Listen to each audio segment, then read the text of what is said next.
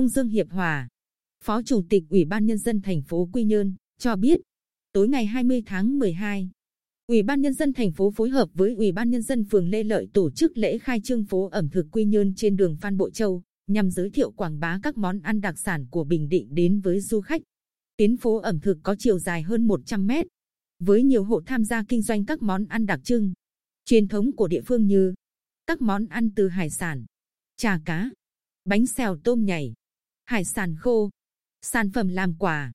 Trước đó, ngày 25 tháng 4 năm 2019, Ủy ban Nhân dân thành phố Quy Nhơn đã khai trương tuyến phố ẩm thực tại đường Ngô Văn Sở, phường Trần Phú, góp phần tạo thêm điểm nhấn du lịch cho thành phố.